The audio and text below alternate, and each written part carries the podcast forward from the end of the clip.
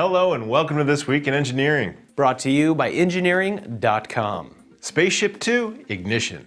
Last week, private spaceflight company Virgin Galactic test fired the hybrid rocket engine on Spaceship Two. Carrier plane White Knight 2 brought the ship up to 46,000 feet, where it was dropped and fired off its hybrid rocket engines for 16 seconds before gliding back to Earth. The company is planning to begin suborbital test flights this year and passenger flights next year. When fully operational, Spaceship Two will hold two pilots and six passengers who will pay $200,000 a seat. Student designed tank. Students at NASA's Goddard Engineering Summer Boot Camp program have created the Goddard Remotely Operated Vehicle for Exploration and Research, or GROVER, an 800 pound solar powered autonomous tank for analyzing Greenland's ice sheets. To come up with the project, the students asked Goddard glaciologist Lora Koenig what she would want in a rover, and she eventually became the science advisor for the team.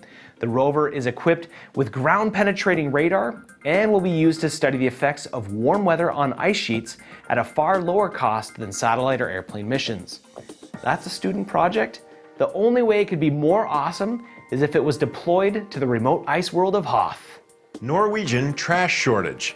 Oslo is an environmentally conscious city with incinerator plants that burn garbage to create heat and electricity. In fact, roughly half the city, including most of the schools, are heated by garbage incineration. But since the Norwegian plants need more garbage than the country produces, they have started importing garbage from other countries to use as fuel. And with other European countries building similar plants, an international garbage commodity market has been created. I say, sure, Norwegians turn garbage into fuel, but we Americans turn it into compelling reality television. Gravitational wave hunt. Einstein's general theory of relativity long ago predicted the existence of gravitational waves, or ripples in the fabric of spacetime, caused by massive objects which have yet to be observed. Now, two experiments scheduled to come online as early as 2017 will try to detect gravitational waves, Advanced LIGO, or Laser Interferometer Gravitational Wave Observatory, and Advanced Virgo. As the Earth passes through gravitational waves, tiny changes in the distance could be observed. In order to successfully detect such waves, a laser interferometer would have to be sensitive enough to detect a change of one billionth of a nanometer over a one kilometer distance. Bug Eye Lens.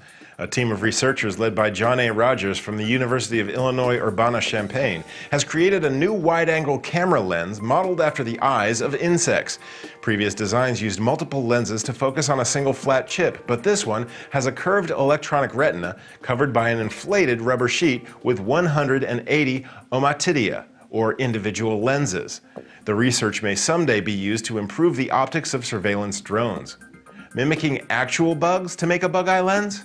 That's better than my idea of mimicking Marty Feldman. Robot lands on ceilings. A joint research project between the University of Maryland's Autonomous Vehicle Laboratory and Stanford's Biomimetics and Dexterous Manipulation Lab has created MicroQuad, a quadcopter that can land and cling to a ceiling or wall. The clinging force is provided by the same dry adhesion inspired by gecko feet, and it can detach instantly on command and will eventually work on a wide variety of surfaces. I say gecko feet are a great inspiration for clinging to walls. Way better than my robots, inspired by overcooked spaghetti. well, that's it for this week in engineering. For more information about these stories, check out the links in the description section. Let us know what you think in the comments, or click a like button and tell your friends about the show.